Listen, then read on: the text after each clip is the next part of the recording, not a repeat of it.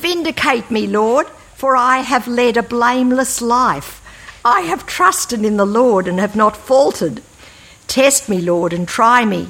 Examine my heart and my mind, for I have always been mindful of your unfailing love and have lived in reliance on your faithfulness. I do not sit with the deceitful, nor do I associate with hypocrites. I abhor the assembly of evildoers and refuse to sit with the wicked.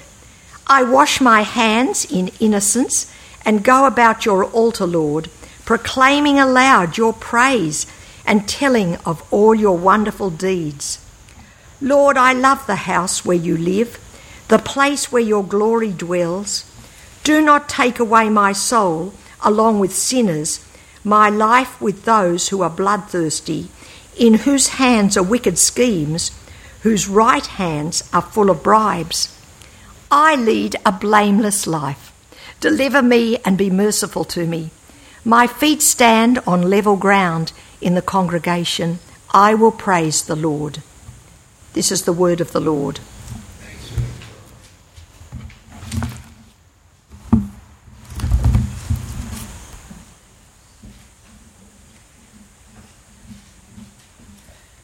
Good morning. Our second reading is from Colossians chapter 1, verses 3 to 14. I only have the big print Bible on me, which is page 1828. Okay.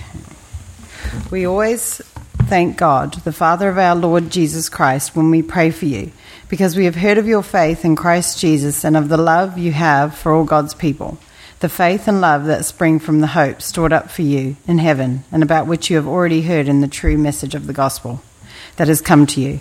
In the same way, the gospel is bearing fruit and growing throughout the whole world, just as it has been doing among you since the day you heard it and truly understood God's grace.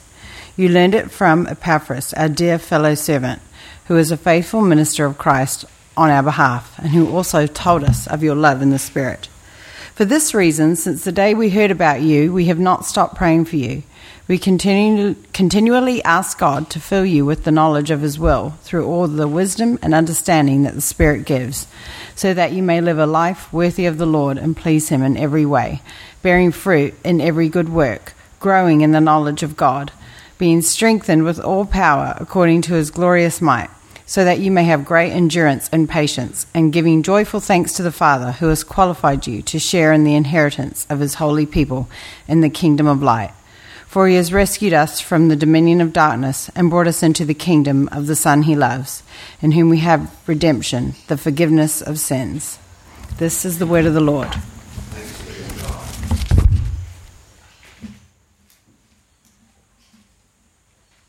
I might think I might just stand here. Is that okay?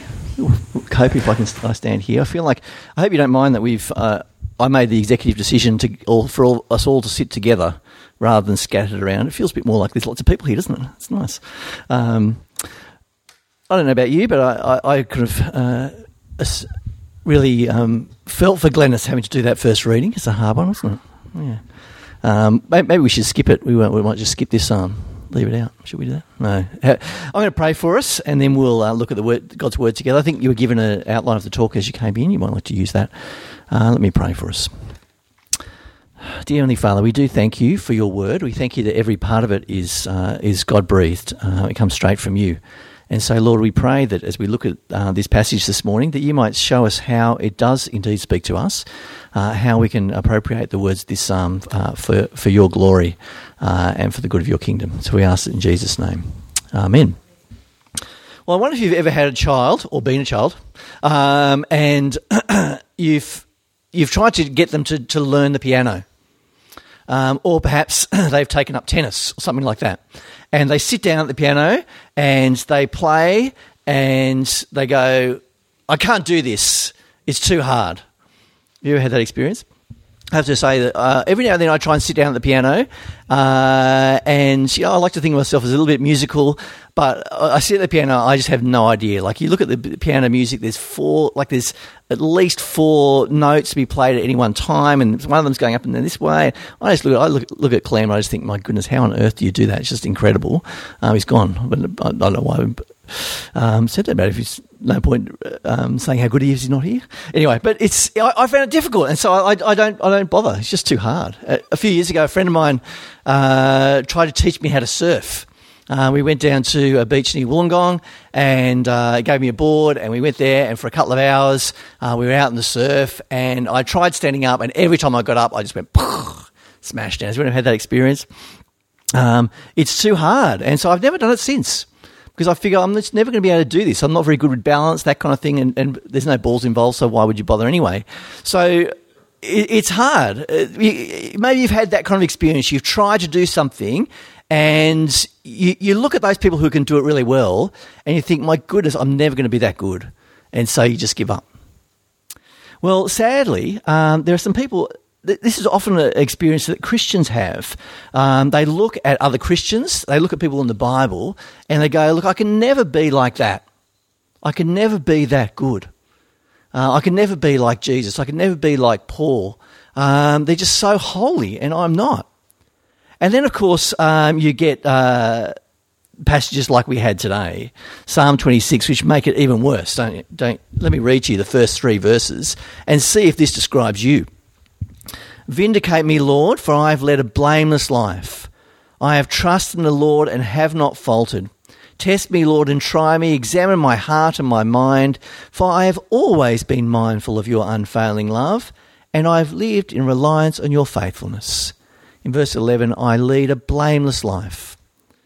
Who here can put your hand up and say, that just describes me to a T? Anyone? Just, just Claire and me. Yeah, okay. Um, it's, it's like it's a bit like it's uh, this is like the Mary Poppins Psalms, I- reckon. Like this, this, whoever wrote this is practically perfect in every way. They, they, they never do anything wrong. And how can, you know, how can I, to, how on earth can I relate to something like this? But then, of course, uh, there are other passages of the Bible that make me feel even worse. So, in in Ma- Matthew chapter five, verse forty-eight, um, this is a great verse to have um, up uh, over your fridge uh, or over your, your cooker to remind you each day. Uh, Matthew five forty-eight: Be perfect as your heavenly Father is perfect. Not much of a, not very difficult. Not much of a tall order. Um, and then there's 1 Peter 1, uh, verse 15. Just as he who called you is holy, so be holy in all you do. So just like God's holy, just be holy like God. Pretty easy, pretty simple. I don't know about you, but I read those psalm that, that I read this psalm and I read those verses and I think, look, I might as well just chuck it in. There's no way I can do that. There's no way I can be holy like Jesus. Like I can be perfect as God is perfect. Fortunately, that, they're not the only verses in the Bible because, uh, well, there are a couple others. Um, as you read through other Psalms, and as you think about the person who wrote this Psalm, Psalm 26, have a look at Psalm 26. Who is it who wrote this Psalm? David. Now, does anyone know anything about David? Would you describe David as someone who's practically perfect in every way? No, of course not. We know about David. We know that the person who wrote this psalm is the same person who had an affair with Bathsheba and had her husband killed so that she, he could marry her. In some ways, he was a bit of a scoundrel. Did some terrible things. Uh, but of course, uh, d- this same David uh, in other Psalms says something very different. He says uh, in Psalm 143, verse 2 No one living is righteous before you. No one living is righteous. Uh, in, in Psalm 14, verse 3 There is no one who does good, not even one. Now, that I can relate to. I don't know about you. Uh, there's no one who does good, not even one. And when you get to the New Testament, uh, that's the idea is picked up. So uh, Paul in Romans 3, verse 10, quotes Psalm 14. Uh, he says, There is no one righteous, not even one. No one who does, no one who's perfect, no one who lives up to this psalm. And of course, in, in 1 John chapter 1, verse 8 and 9, uh, John actually says, If we say we have no sin, we deceive ourselves. And so if we were to stand up, unlike Glennis, and say, This psalm describes me, I am perfect, I am blameless, then uh, we're, we're fooling ourselves. We're kidding ourselves. There's no way that we can be like that. So the question is, why on earth is this psalm here at all? I mean, we should should we just chuck it out? Maybe it was just written by Dave when he was a teenager. You know, when people are teenagers. Apologise to any teenagers in the room. Uh, the, you know, teenagers are perfect in every way, um, in their own minds. There's that classic um, statement that. Uh, you know, when, when I was uh, 21, uh, I, I thought my dad knew nothing, and then now, 20 or 30 years later, I look back and realise he's learned a lot. Um, that, and that's the way sometimes teenagers, young people see themselves. Um, but and so maybe this is David, you know, when he was a, a, shepherd boy sitting out in the fields, he sees himself as perfect, sees himself as blameless, but he's just naive. It's just foolish. And so, really, this psalm doesn't really deserve to be in the scriptures because it just doesn't describe us. It doesn't describe anyone. Should it be there? Well, you might be tempted to throw it out, but before we do, just before we do get the scissors out or, or the liquid paper out and white it out, um, it is important for us to realize that actually there is someone for whom this, this psalm is true. There is someone who could, who could actually read this psalm aloud and it be a perfect description of them. Who am I talking about? Uh, the hard question, isn't it? Um, of course, I'm talking about Jesus. This psalm perfectly describes Jesus. Uh, actually, as you read through the New Testament, a, couple, a number of times in the New Testament, we're reminded about Jesus' perfection. So in 1 Peter 2, verse 22, Peter writes, He committed no sin, and no deceit was found in his mouth. No deceit was ever found in Jesus' mouth. Uh, in 1 John 3, verse 5, In him is no sin. In Jesus is no sin. And in Hebrews 4, verse 15, uh, says that Jesus was tempted in every way, just as we are, yet was without sin.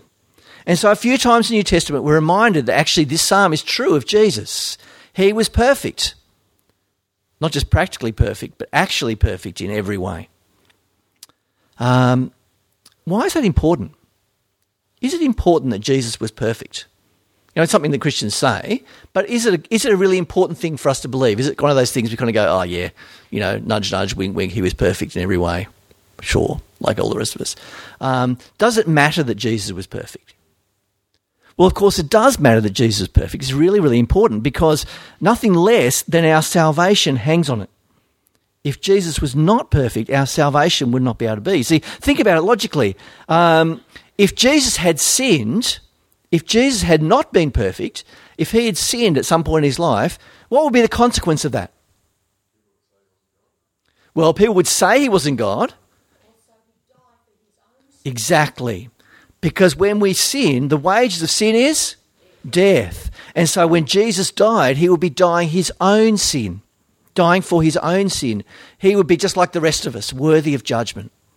But because he is perfect, because he is totally clean, totally righteous, because this psalm totally speaks truly of him, then he can offer himself as a perfect sacrifice. And so again and again in the Old Testament, in the New Testament, we're reminded that Jesus, Jesus' righteousness is actually given to us. So in 1 Corinthians 1, verse 30, we're told Jesus Christ has come has become for us wisdom from God that is our righteousness, our holiness, our redemption. Because of him, we can be righteous, we can be holy, we can be redeemed. In Hebrews, um, in Hebrews, oh, sorry, nine, uh, we're told that the blood of Christ, um, who offered himself unblemished to God, cleanses us from the acts that lead to death, so that we may may serve a living God. So Christ's death cleanses us. And finally, uh, in Romans three verse twenty, uh, we read this beautiful passage a righteousness from God through faith in Jesus Christ to all believe has come to us. So a righteousness comes to us from God. You see, what's happened is that Jesus on the cross does this amazing transaction. You know, we, we often talk about Jesus taking our sins to the cross, don't we? That when Jesus dies on the cross, he takes away our sin. Right? You've heard that expressed? Yes? Just nod? Yep. Even if you're asleep, just nod. um, uh, Jesus takes away our sin, and he does indeed do that. But when there's something else going on, there's actually a transaction going on because our sin is being put on him, but his righteousness is being put on us. On the cross, we actually receive God's righteousness through faith.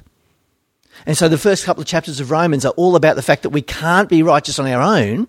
We can't be perfect. We cannot fulfill this psalm on our own. But through Jesus, this now becomes true of us. We now are righteous. We now are blameless. And so, actually, this psalm does describe us. Because when God looks at us, he looks at righteousness. His own righteousness has been put on us. Isn't that astounding? Isn't that amazing? So, like Glennis, I, when, I, when I first read this psalm, I thought, well, this, this is not me. But actually, this is me.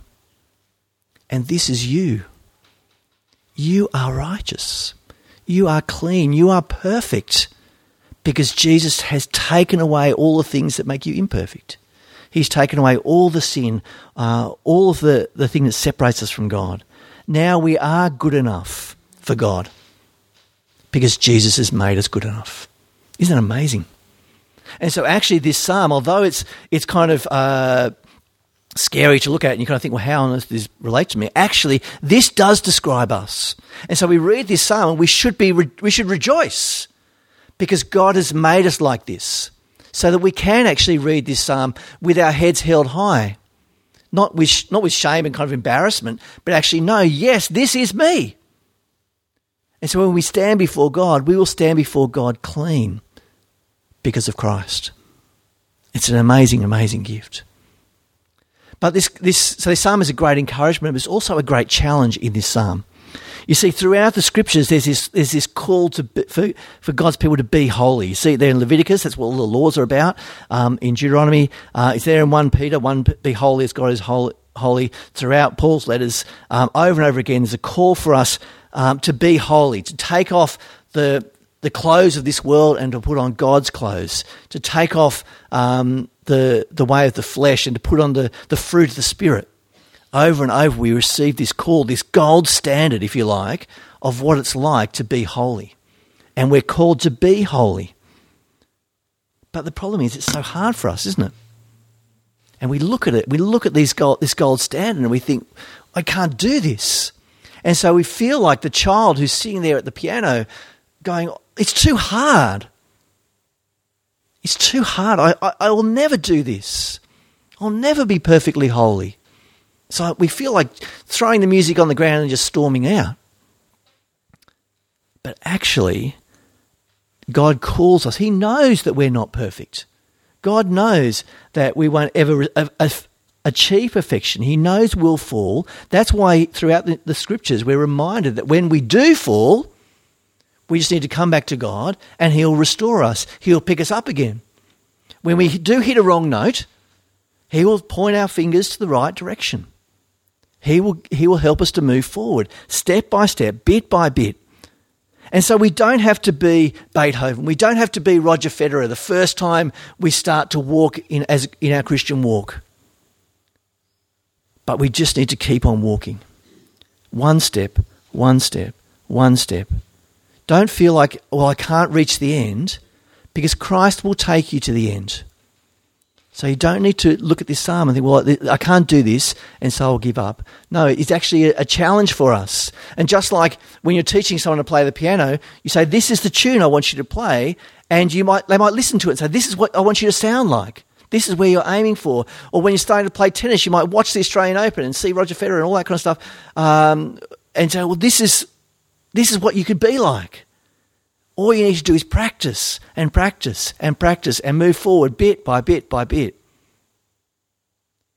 But we don't have to rely on our own strength to get there. We know that Christ will get us there. So, what, is, what, what, what help is this psalm to us apart from having this thing off in the distance?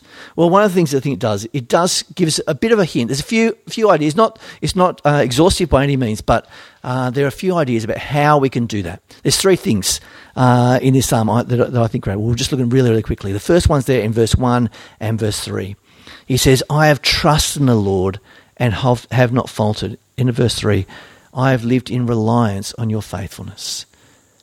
Um, our hope is not in our own ability to be good enough for God, to be holy enough, but what we need to learn to do is to trust. We need to trust God. Um, I don't know if you, you're one of those people who makes New Year's resolutions.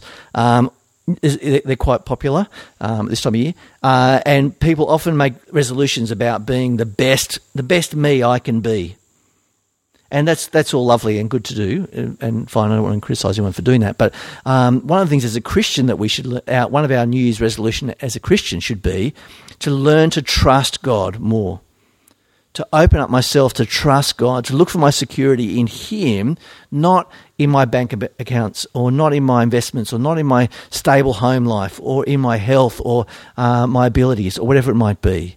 Put our hope and our trust in Him for God's love and God's truth to be the things that we walk in, not in the world's love or the world's truth, but to walk in God's love, God's truth in verse 3.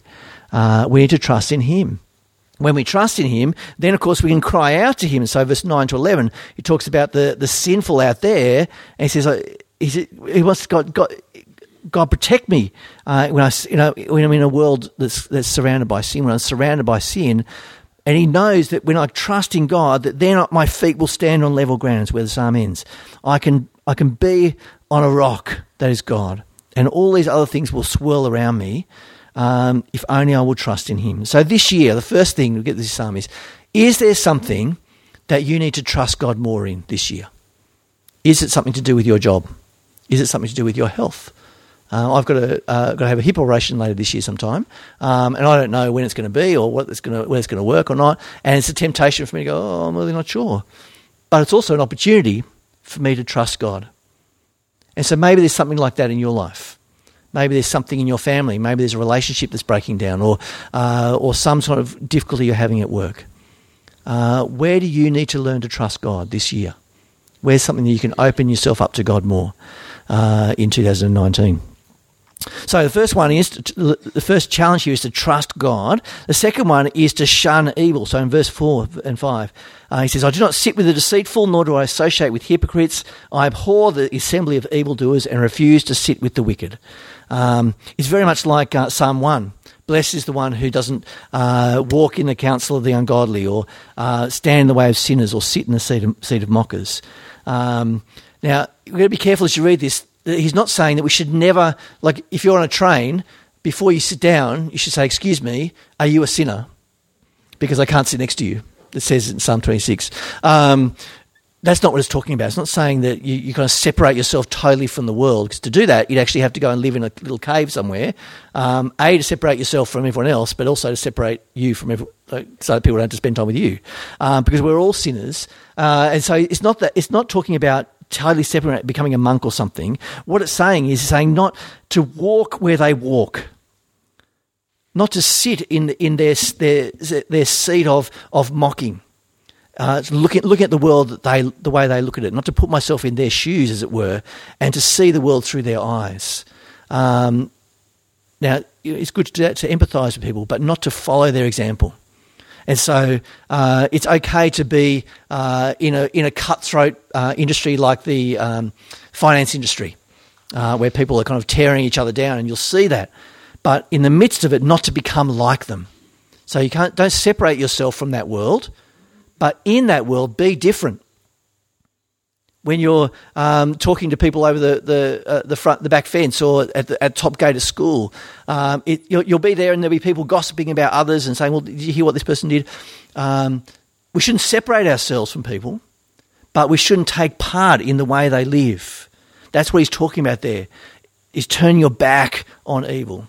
And so being different in the world. Jesus prays for the disciples, not that God would take them out of the world, but he would that he would hold on to them while they're in the world. And so the second challenge in this psalm is to, to be different, to, to separate yourself from the way the world lives. So, again, is there something in your life that, uh, that you feel needs to change? Is there a way in which your life has become a bit like the world, that you've become a bit indistinguishable? Um, in a bad way, not in a good way. In a way that uh, where you're actually partaking in things that you know that God would not be uh, find uh, would approve of. A, living a life, as, as Colossians said, that is worthy of the Lord. Um, are there things that need to go from your life? Whether it's uh, something to do with computers, whether you're um, uh, viewing pornography, or whether it's something to do with your, your career where you're just where you are pushing using it uh, as, a, as an escape from reality or from, from your family or from serving God. Is there something that you need to turn your back on? So trust God, shun evil, and finally give glory to God. So you see in verse 7, a number of times in Psalm, verse 7, I go about your altar, Lord, proclaiming aloud your praise and telling of your wonderful deeds. Lord, I love the house where you live, the place where your glory dwells. And in, uh, in, in verse 12, in the great congregation, I will praise the Lord. David loves to sing praise to God. He loves to acknowledge that everything he has and everything he does comes from God. And I wonder if that's you, uh, whether you love to praise God. How do you feel about coming to church on Sunday morning? Uh, how do you feel about being with God's people, being part of a growth group, being part of the Bible study group? How does that make you feel? Does it feel like, oh, Sunday morning, I better get up and go to church? Um, or is it, here's an opportunity for me to meet with other people who also want to praise God? Because God is so awesome. Um, this psalm challenged us to change our way of thinking about our worship of God, to let our lives be filled with thankfulness and joy and praise to God. It's hard when you're tired, I know. It's hard when you're busy. But that's it's those times when we really need it, isn't it? And so I want to encourage you this year to think about the way you look at church. And, you know, we've seen over the last couple of years, um, you know, people have drifted away from church. And that's a sadness. Quite often it happens because people, they, they stop coming once uh, they miss a week, and then they miss, later on they miss a couple of weeks, then later it's three weeks, then four weeks, five weeks, ten weeks, uh, and then it's been six months or a year since I've been in church.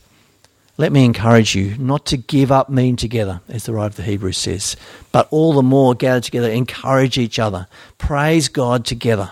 That's why we're here, that we might honour God. This psalm is a challenging one, isn't it? Uh, you look at it and you kind of think, man, uh, I can't do that.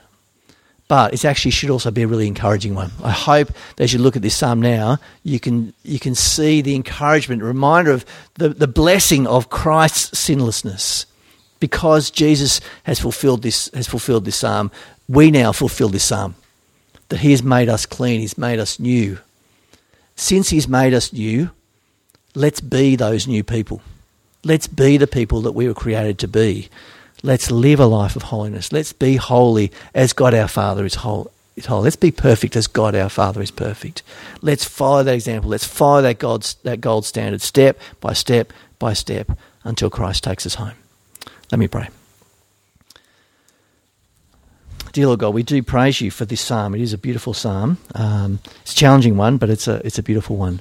Uh, Lord, we ask that you would help us to live out this psalm, to be holy as you are holy. Father, we thank you for Jesus who has taken away our sin, but also given us his righteousness. And so, Lord, that, Lord, that's just amazing to us that you now see us as clean and new and fresh. We are a new creation. And so, Lord, help us to be the creation you, you've made us to be. Help us to live this out, we ask, uh, this day, this week, uh, this year, and for the rest of our lives. In Jesus' name. Amen.